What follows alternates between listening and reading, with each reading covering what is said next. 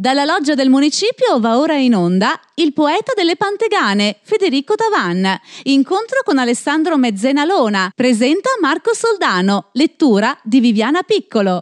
Giornalista, scrittore Alessandro Mezzena Lona, assieme all'attrice e regista Viviana Piccolo, eh, daranno vita, presentati e condotti da Marco Sodano, eh, a questa lettura nel segno della riscoperta eh, eh, nell'ultimo anno, direi, ma non solo, perché il discorso è più ampio e so che semplifico, eh, di un, del nostro poeta di Andreis.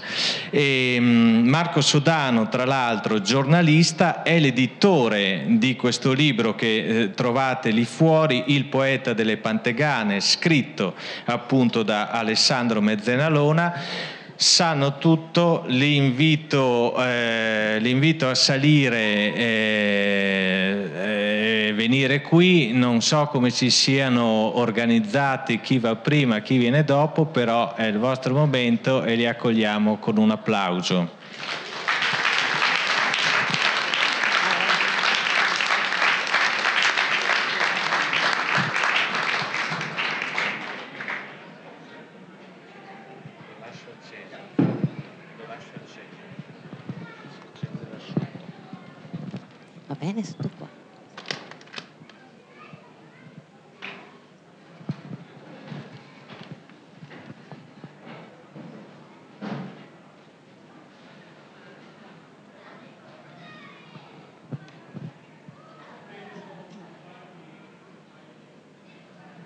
Soy al poeta de li Pantianes, qui m'empaltamè a li mans, la fogna me plas, perché che i s'imbas, come all'infier, li clame tutte s'intor de me, con li so stories, chi noi fai storias. Jesune al pifar, cencia i portarles, a schiafuà. Sono il poeta delle Pantegane che mi infangano le mani. La fogna mi piace perché è in basso, come l'inferno. Le chiamo tutte attorno a me con le loro storie che non fanno storia. Per loro suono il piffero senza portarle ad affogare.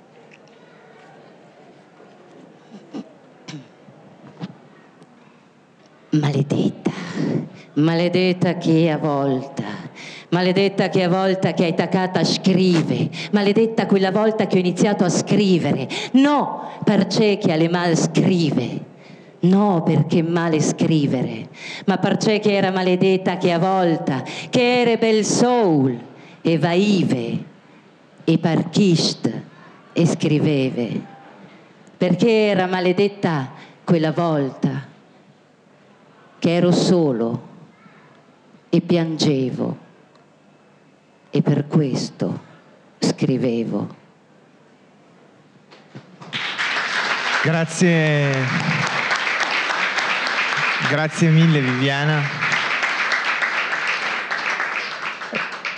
Grazie perché in questa avventura di Federico Tavan ho sentito per la prima volta queste cose lette con il suono che hanno. Io sono torinese, vi saluto tutti, vi ringrazio per essere qui e ho incontrato Federico Tavan per un caso, l'ho incontrato per il tramite di Alessandro e avevamo cominciato a parlare, a vagheggiare di una, di un'attività editoriale e è arrivato, come arriva nelle attività editoriali, il manoscritto.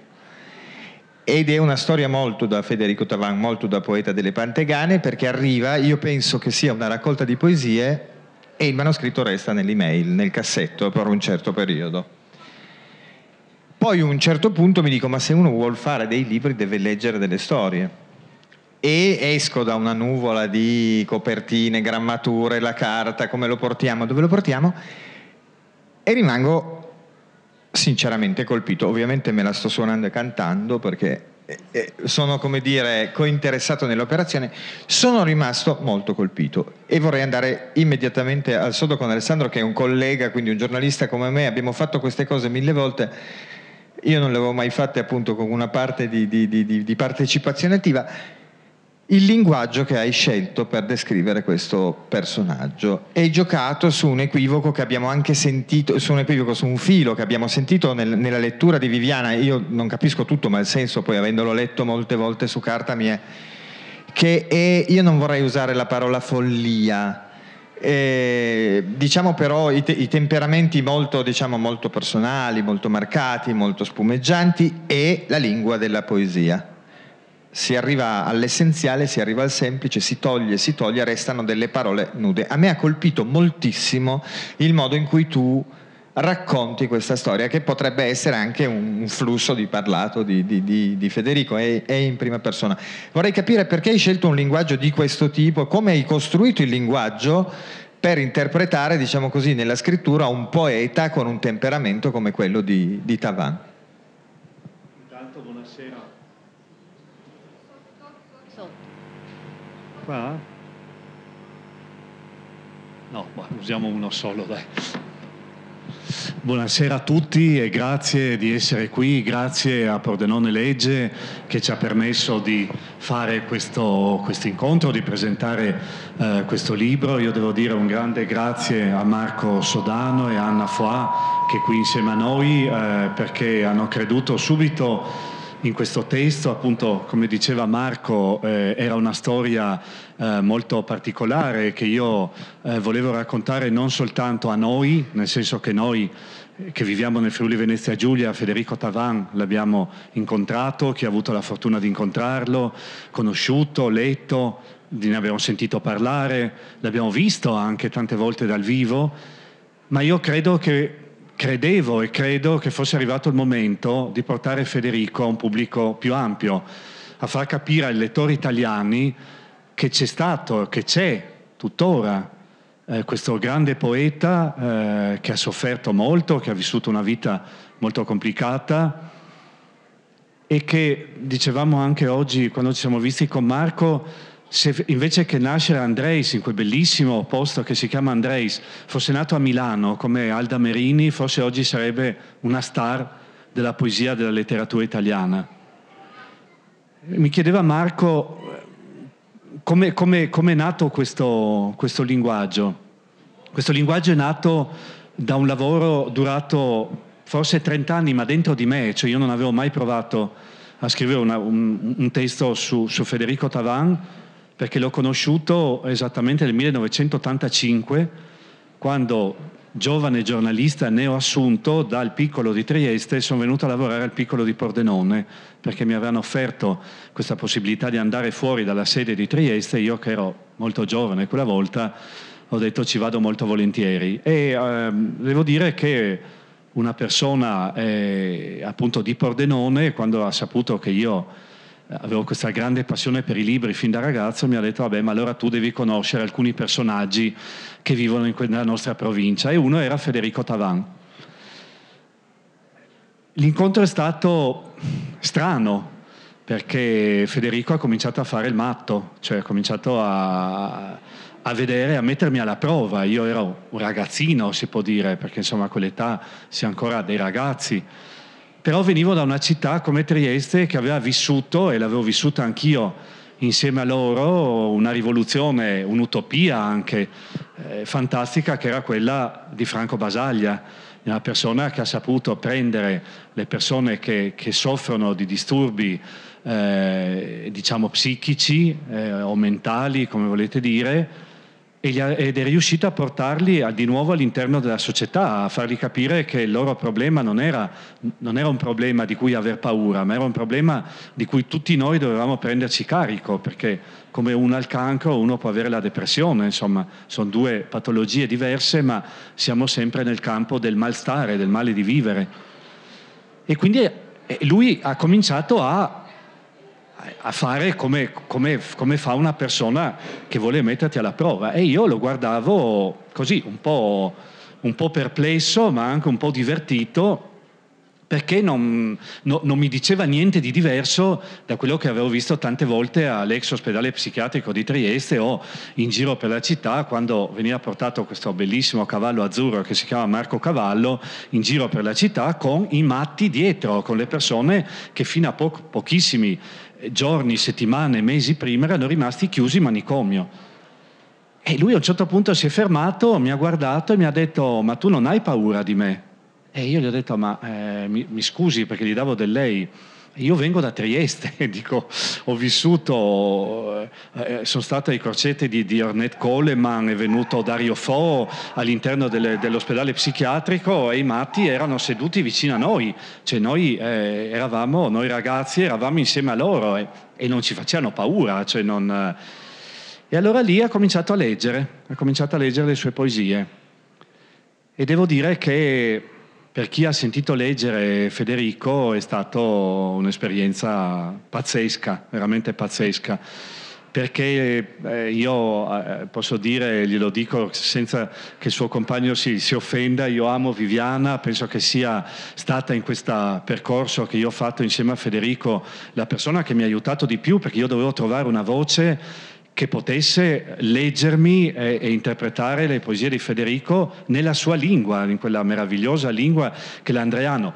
Avevo un'unica fortuna, che siccome mio padre era di Trento e io ho passato tutte le estati della mia giovinezza nelle valli ladine del Trentino, il ladino del Trentino assomiglia al friulano e quindi diciamo che c'era, se non altro, un minimo di sintonia, però certe cose dovevo sentirle leggere, dirle eh, con la pronuncia giusta, con, eh, con, con la voce giusta.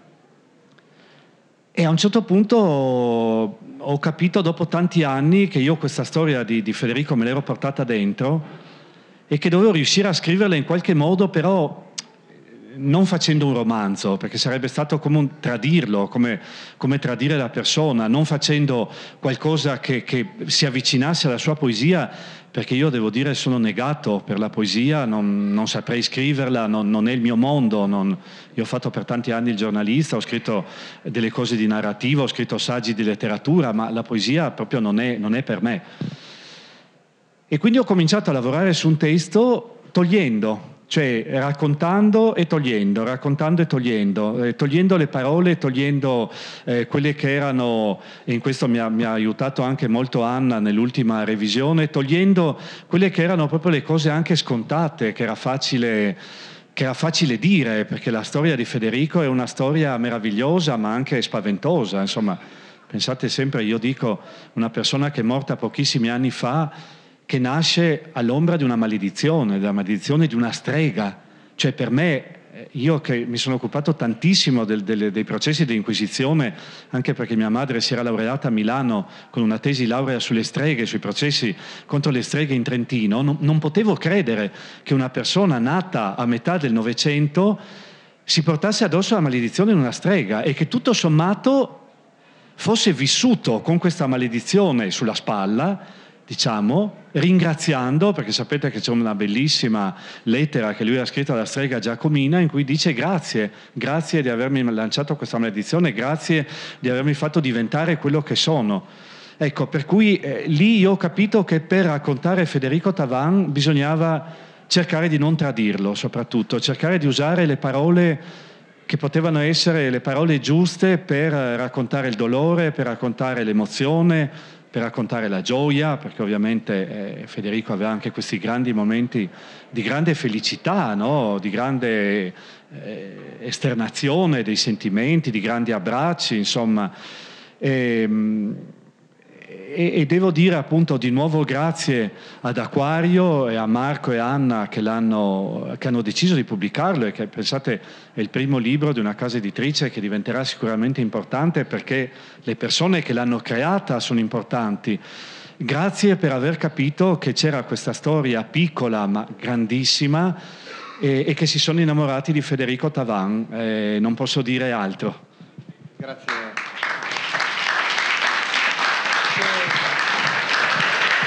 C'è di più, c'è molto di più, come se fosse poco. C'è Federico Tavan e la sua poesia, che è già tantissimo, ma dentro questo testo c'è molto di più. perché c'è una storia enorme del pregiudizio e nel duemiladiciannove la maledizione della strega, ce ne tirano tutti i giorni maledizioni analoghe. Allora, eh, facciamo una piccola marcia indietro, torniamo a Milano, torniamo ad Amerini, e lui dice: quando sono diventato matto ero troppo distratto, non mi sono goduto la scena, dice Federico Tavan. Eh, un grande amico di Alda Merini, un poeta, Fabrizio De André, dice che il matto guarda il paese, gli altri sognano se stessi e io sogno di loro. Allora, questo tipo di temperamento, io continuo a rifiutarmi. Una piccola parentesi, sono torinese e ho cominciato la mia attività di giornalista a Collegno, un altro ospedale psichiatrico di dimensioni poco più piccole, anzi con quello di Torino più grosso di quello di Trieste ai tempi. E quindi ho visto anch'io questa cosa, cioè questa, continuo appunto a parlare di temperamento perché non, ci ho lavorato moltissimo per arrivare alla conclusione che è difficilissimo capire, veramente bisogna, si può parlare di una persona per volta. Cioè il fatto che appunto uno lo diventi prima negli occhi degli altri. E te lo insegnano quando hai i bambini piccoli: se un bambino piccolo fa lo scalmanato, sgridalo, sgridalo, non esagerare, perché sennò poi lui comincia a interpretare la parte dello scalmanato. Adesso questo è, questo è un esempio infantile, lo viviamo tutti nelle nostre famiglie. In alcuni punti di alcune vite si può, si può incancrenire fino a questo modo. A un certo punto tu racconti come la sua famiglia reagisce di fronte alle sue prime bizzarrie, e se lo leggiamo nel duemiladiciannove possiamo dire un padre che sbaglia, un padre, ma in realtà io l'ho letto, l'ho riletto, l'ho riletto, l'ho riletto, e qui vorrei magari che lo raccontassi tu. Questo padre fa esattamente quello che avrebbe fatto qualunque padre in quel momento storico lì, no? Vai a fare il servizio militare così ti rimettono dritto, se tu non vuoi andare a scuola cosa vuoi che facciano? Ho conosciuto molte persone a Collegno che erano finite in ospedale psichiatrico con delle... delle diagnosi, e la cosa che mi ha impressionato, e qui arrivo finalmente alla domanda, la cosa che mi ha colpito quando ho conosciuto persone che avevano fatto esperienze di ospedale psichiatrico è che tutti mi hanno raccontato quando hanno aperto i cancelli dell'O P non è uscito nessuno, perché non sapevamo dove andare. Allora mi piacerebbe che, visto che tu hai, hai tratteggiato così bene Federico, ci facessi un attimo, come dire, una specie di, per quanto tu l'hai conosciuto e per come tu l'hai conosciuto, quanto c'era del Federico, della sua esperienza diciamo così di sofferenza, e quanto c'era invece, perché una cosa che a me sembra di vedere molto anche nelle immagini che si possono vedere di lui, è comunque un, una persona molto proiettata verso l'esterno, cioè non ti dava la sensazione di uno da, da, da, da rinchiudere, per cui mi piacerebbe se tu ci tratteggiassi un po' questo, questo punto, perché secondo me lì è, è proprio la, la, la singolarità del, del personaggio, che in qualche maniera sposa ciò a cui viene condannato e poi lo fa diventare una cosa grande. Ma tante volte io penso che avrà ragione un grande scrittore italiano eh, che adesso è pubblicato da Adelphi e che è anche amatissimo, che è Tommaso Landolfi, quando diceva che certe volte la, la famiglia involontariamente può essere la fucina delle peggiori, lui diceva, della criminalità, della malattia, cioè delle peggiori, um, de, de, de, delle peggiori devianze che poi eh, ci toccano. Ma perché?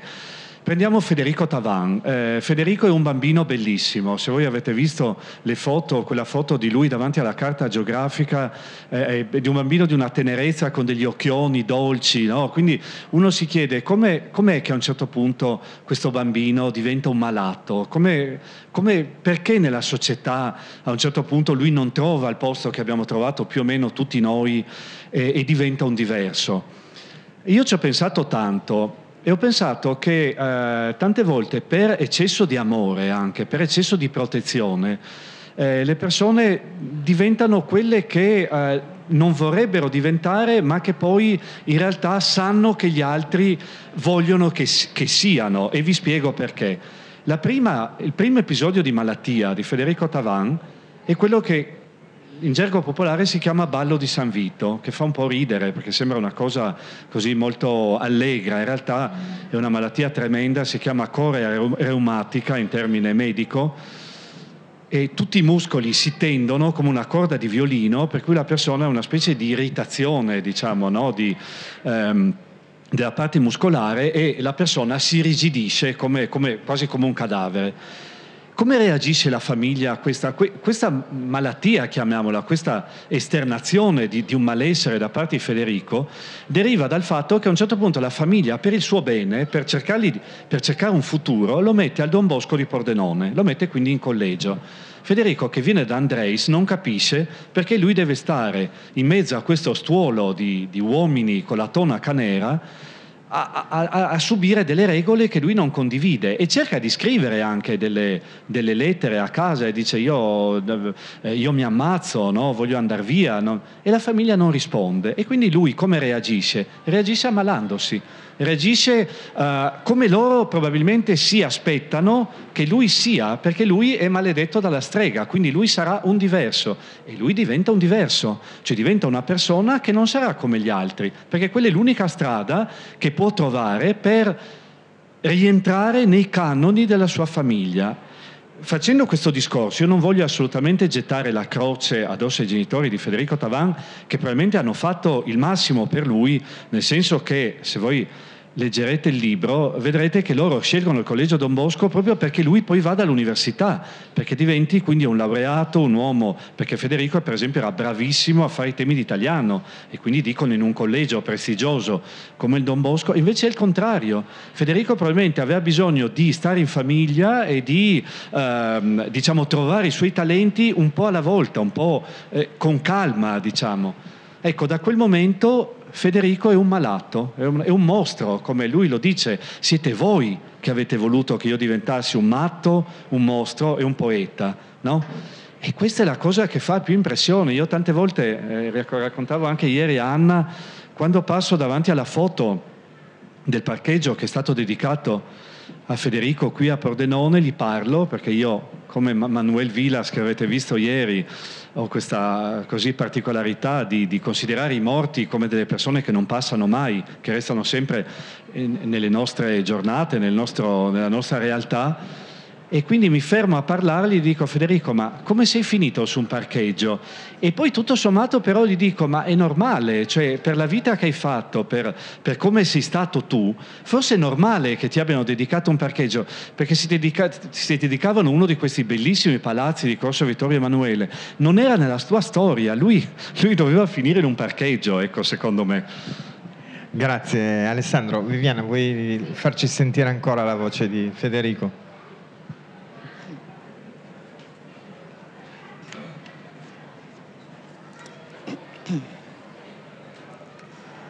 Cefadia, convince la gente che fatica per capire alla gente che non ci sono scuole che ti insegnano a fare il matto, a farlo sul serio, dover andare dallo psichiatra per farsi spiegare perché la notte non dorme, il cuore ti batte in mano, farsi spiegare perché si ha un bisogno disperato di vivere e anche di morire. Farsi spiegare perché un pacifista come me, che ama la compagnia, a volte vorrebbe ammazzare tutti per stare solo. Uno come me, che pensa che le donne sono l'unica cosa bella che esiste al mondo, qualche volta sogna un mondo di soli uomini. Che fatica, che fatica a convincere la gente che il mio modo di vivere non fa male a nessuno. Che fatica a convincere la gente che il mio modo di vivere non impedisce a nessuno di lavorare, scopare, votare, essere coglioni. Che fadia, che fadia convince la gente.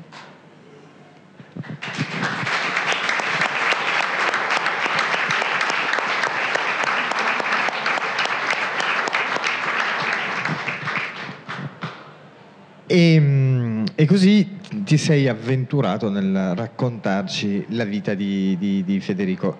Ecco, io sarei curioso di, di, di, di sentire da te un po' il racconto del, della sua vita del dopo, cioè una volta che questa condizione, diciamo così, di matto, e, e una volta che hai imparato bene dallo psichiatra quello che doveva dire, cioè come lui vive dopo, perché eh, mi pare di capire che poi questo è anche il momento in cui si allarga di più la sua produzione, di, di, cioè che idea ti sei fatto di ciò che per che per lui poteva rappresentare quest'opera di, di scrittura poetica, perché è chiaro che sarebbe svilente dire si sfogava così, però eh, c'è dentro veramente un mondo molto grande che uno si chiede dove ha visto. Poi Federico Tavan, tra l'altro, forse anche questo merita di essere raccontato, non è uno che abbia vissuto poco, insomma, di mondo ne ha visto, ne ha visto, ne ha visto moltissimo. Beh, Federico eh, aveva un grande sogno che era quello di, di andare a vivere e di morire anche a Parigi, perché lui a Parigi si sentiva una persona libera, sapeva che passeggiando per le strade di Parigi nessuno l'avrebbe guardato come un matto, come una persona strana, eh, come una persona che magari eh, amava sedersi per terra o, o, o parlare ad alta voce senza avere nessuno al fianco. Eh, E Federico ha vissuto a Milano, ha vissuto a Milano e c'è un episodio bellissimo di quando lui comincia a, a lavorare, a lavorare per, una, per un negozio di tessuti, e il primo giorno lui eh, doveva scaricare questi pacchi appunto eh, pieni di tessuti, e a un certo punto dice: ma perché io devo, devo fare questo lavoro, non mi interessa, e quindi comincia a buttare i pacchi giù per le scale, no? e, e viene licenziato immediatamente. Poi eh, avrà un altro lavoro che sarà proprio eh, alla Zanussi, e lui tutte le volte perde l'autobus, o se non perde l'autobus arriva in tempo e si chiude in gabinetto a fumare. Perché, perché Federico era un anarchico sostanzialmente, era una persona che voleva vivere la vita senza stare alle regole a cui a un certo punto ci si deve piegare, ma soprattutto Federico era un uomo che amava la vita, era un uomo che sarebbe stato un uomo allegro, che amava abbracciare le persone, che amava parlare con le persone, che amava eh, quello che amiamo tutti noi, però per lui era difficile. Lui comincia a essere un bambino solitario. C'è una poesia eh, che Viviana ha letto eh, splendidamente quando abbiamo fatto delle letture eh, l'anno scorso, eh, in cui racco- lui racconta, che si intitola Hug, in cui racconta che lui eh, da bambino doveva giocare da solo, e lui dice: io dovevo fare, eh, dovevo fare il cowboy, dovevo fare il generale Custer, dovevo fare tutte le parti, e a un certo punto dovevo fare anche la scuola. Però prima mi guardavo in giro perché avevo paura che mi prendessero, che gli altri bambini poi andassero a dire: pensa che questo fa anche la femmina eh, quando gioca da solo. E quindi prima mi guardavo un po' in giro e poi facevo anche questo, per dire quanta solitudine, quanta, eh, quanta malinconia deve aver vissuto questo bambino, questo ragazzino, e però quanta anche voglia di aggrapparsi alla vita. eh, Quando lui scrive un verso straordinario che io mi emoziono ogni volta che lo leggo e che lo dico, quando lui dice: io devo stare dentro i tuoi occhi per vedermi. Io credo che una persona non può scrivere nei confronti dell'umanità, degli altri, un verso più bello di questo, perché significa che tutto il male che gli è stato fatto, tutta la solitudine, tutta la, la malinconia che lui ha dovuto, ha dovuto inghiottire, comunque è niente rispetto alla forza che ha lo specchiarsi suo e di tutti noi negli occhi degli altri, cioè il riconoscersi, il capire chi siamo soltanto guardando eh, le persone che ti stanno di fronte, sentendo gli altri parlare di te e, ri- e, e vedere gli altri che riconoscono te. Ecco, io questo lo trovo una lezione oggi veramente straordinaria, in un momento in cui stiamo vivendo di nuovo un momento di grande egoismo, di grande diffidenza anche eh, l'uno verso l'altro, eh, in una società che non avrebbe nessun motivo invece per, per vivere questa diffidenza. Ecco, io devo dire grazie ancora a una persona questa sera che è un grande fotografo, che è Danilo De Marco. Danilo De Marco ha scritto un testo bellissimo che è uscito anni fa in un catalogo pubblicato dalla Forum di Udine, eh, che si intitola Federico ti voglio bene. eh, Danilo De Marco è stato uno dei grandi amici di, di, di Federico, ha fatto delle fotografie straordinarie che, che raccontano la vita di Federico, com'era lui veramente, e gli dico grazie per aver regalato eh, alla nostra casa editrice, al mio libro, eh, questa foto bellissima in cui Federico si, si, guarda, si guarda in uno specchio, un'espressione eh, che guardando quella foto vi, vi racconta un mondo, vi racconta tutto quello che lui è stato. E devo dire appunto questa, questo è quello che Federico Tavan ha seminato, cioè il, il fare in modo che le persone che si avvicinano a lui abbiano eh, la, il coraggio e la, e la sensibilità eh, di dire io eh, faccio il fotografo per lavoro, però se tu parli di Federico Tavan questa foto te la regalo, cioè non, non ti chiedo dei soldi, non chiedo i diritti, e devo dire per me questo è meraviglioso.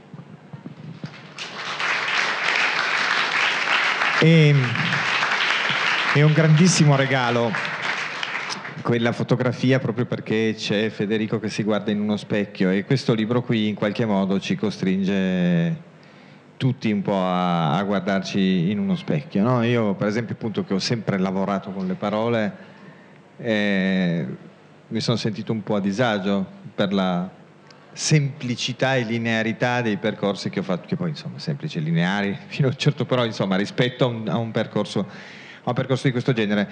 Mi piacerebbe, visto che eh, per concludere, perché volevo lasciare ancora un po' di spazio a Viviana e poi volevo sentire se qualcuno vuole, mi piacerebbe che tu ci, ci, ci regalassi le due o tre parole che hai incontrato che ti sono piaciute di più.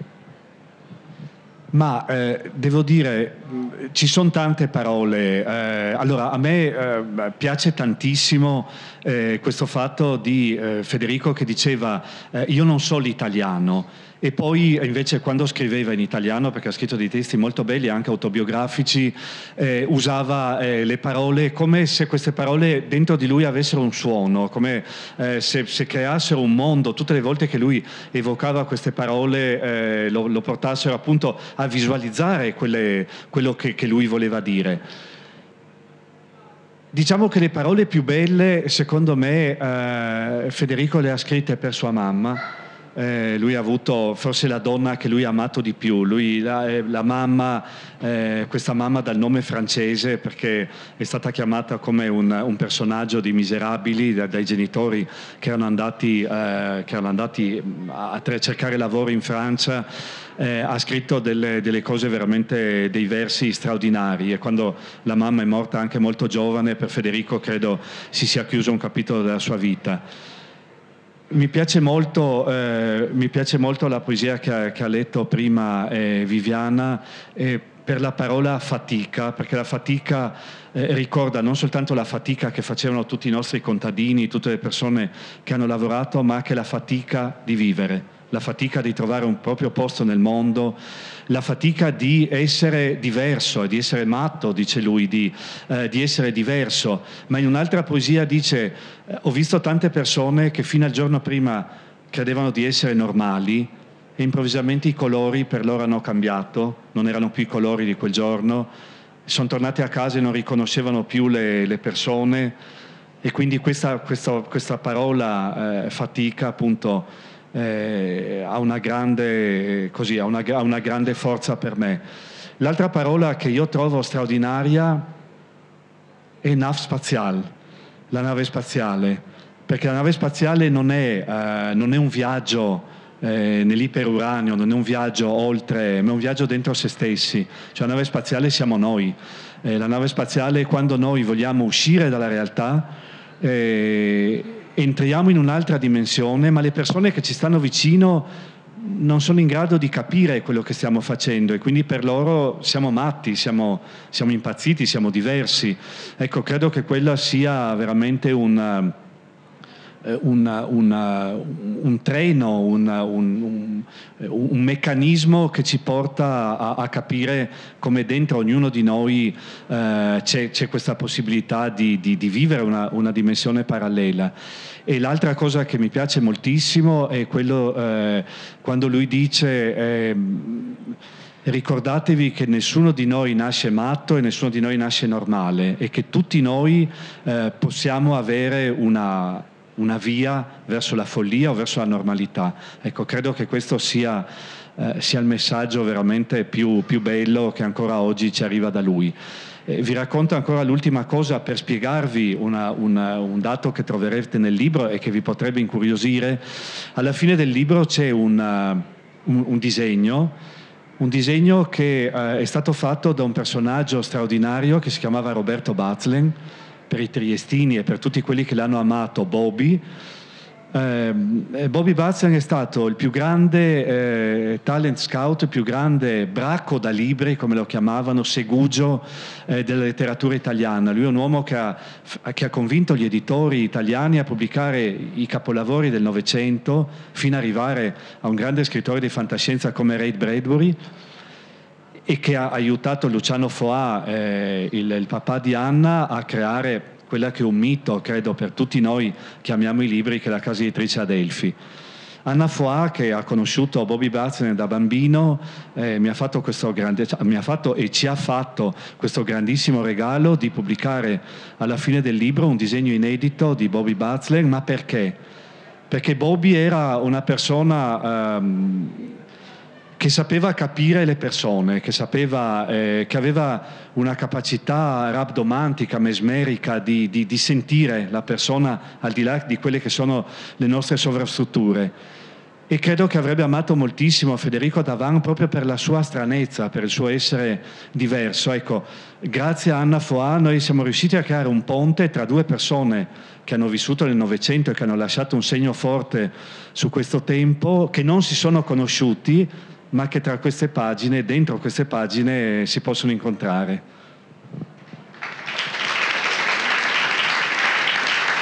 Volevo approfittare a questo punto per ringraziare anche il Circolo del Menocchio, che ci ha regalato un piccolo scampolo di, di filmato che noi abbiamo tratto da un lavoro che loro hanno fatto su Federico Tavan in video, perché questi libri che noi facciamo, che hanno una solido, uno solidissimo, diciamo così, radicamento nella tradizione del libro, sono però libri prodotti nel, nel, in questi anni, e quindi in fondo troverete, sotto il, il disegno di Bazlen c'è un piccolo codice che, inquadrato con un qualunque telefono, vi permette di vedere un piccolo video. Si può vedere Federico Tavan, eh, davvero, che ci sembrava una cosa, per, la tecnologia usata per aiutarci a vedere una cosa in più, una cosa che a me piace tantissimo. E a questo punto, se qualcuno vuole fare una domanda a, ad Alessandro, io lascerei spazio, perché poi vorrei che chiudesse Viviana.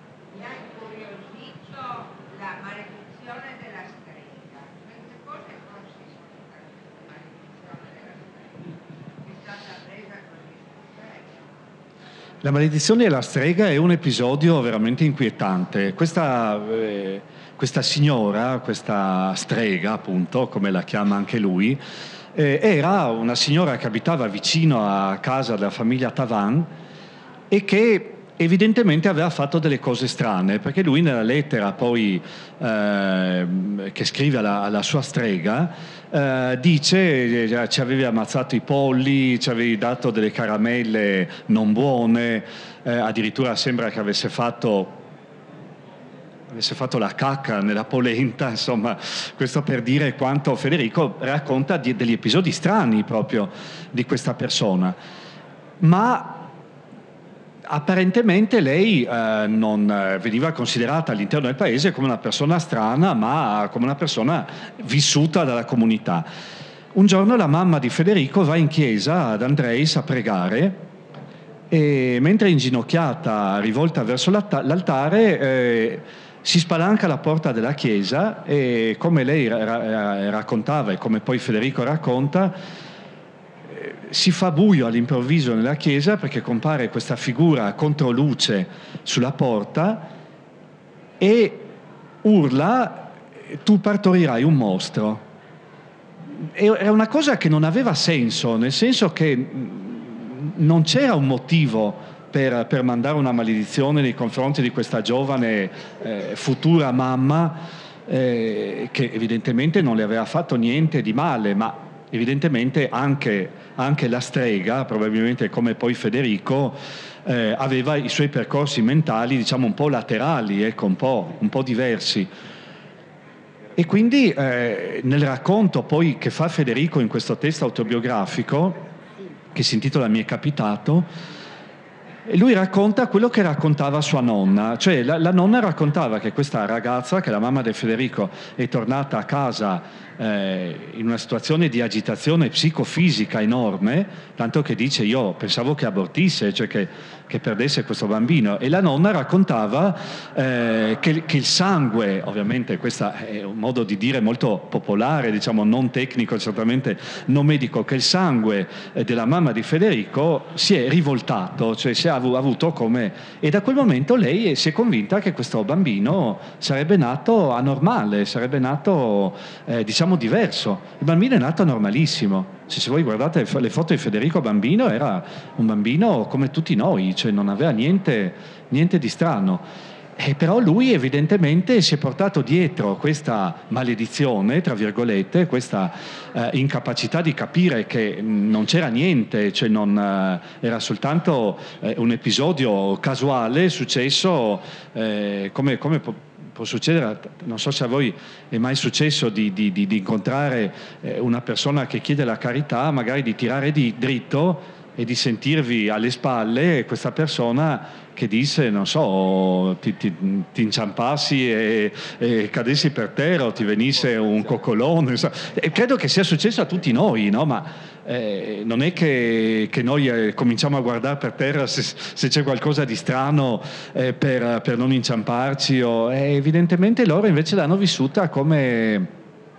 Vi devo dire io che Eh, ho vissuto molto eh, nei paesi del, de, delle valli trentine eh, che sono molto simili a, ai paesi delle, delle, delle valli e delle montagne del Friuli. Eh, questa cosa era vissuta con, con grande ancora timore, forse anche perché bisogna dire che sia il Friuli che il Trentino e anche l'Alto Adige hanno avuto una, una grandissima influenza da parte della Chiesa Cattolica, e voi sapete che eh, la Chiesa Cattolica ancora oggi eh, dice che il demonio è una presenza reale, eh, che l'esorcismo è una, una cosa che va fatta, ovviamente in momenti particolari, ma va fatta. E potete immaginare che in quegli anni lì questa cosa aveva una forza, secondo me, molto maggiore di quella che ha oggi. Quindi credo che sia stata proprio una, un viverlo in maniera molto eh, problematica, che ha lasciato un segno indelebile in questo, in questo uomo, che poi ha avuto il coraggio però di raccontare tutto questo in dei testi meravigliosi. Grazie mille Alessandro. eh, Viviana, se vuoi chiudere.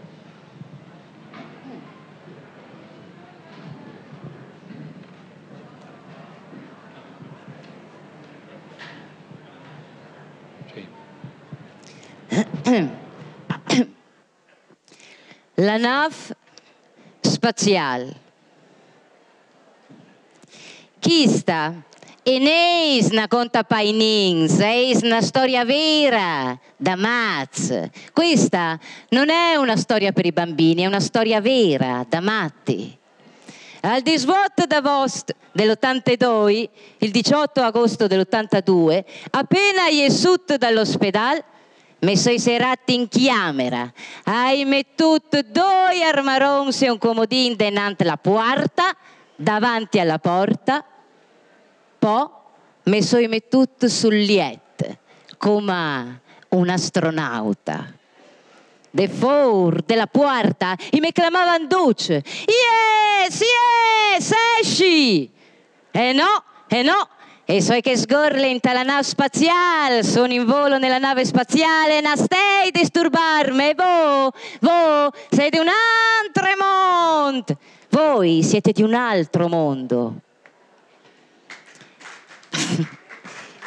L'hai finita? E passava le ore, se intanto io, io incrosavo stelle, se galassie, se, e c'è strambus al specchio, al faseva da oblò e al soffitto da firmamento.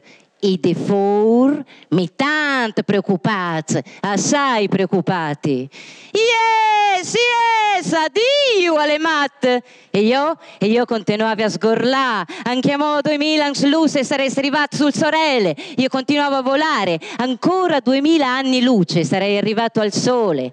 Le ombre sui muri diventavano meteoriti e i rumori delle automobili si trasformavano nel rombo del motore della nave spaziale. I son passati due dis. Yes, yes, domani es tu, addio alle mat, paraiù la porta, buttiamo giù la porta, ma la porta a resisteva, e io in alto, sempre più in alto, e di fuori tutto un rumor, yes, yes, ci fai stuvi, dai, mo sono in addio alle mat. La sai me sta e soi sulla nave spaziale e schiampe e al monte l'uiotto lontano e io mi pici pici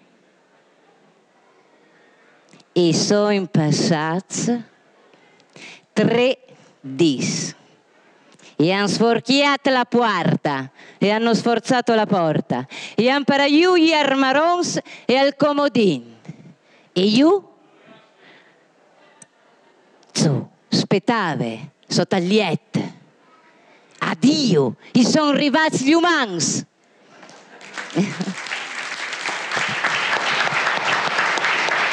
Grazie davvero.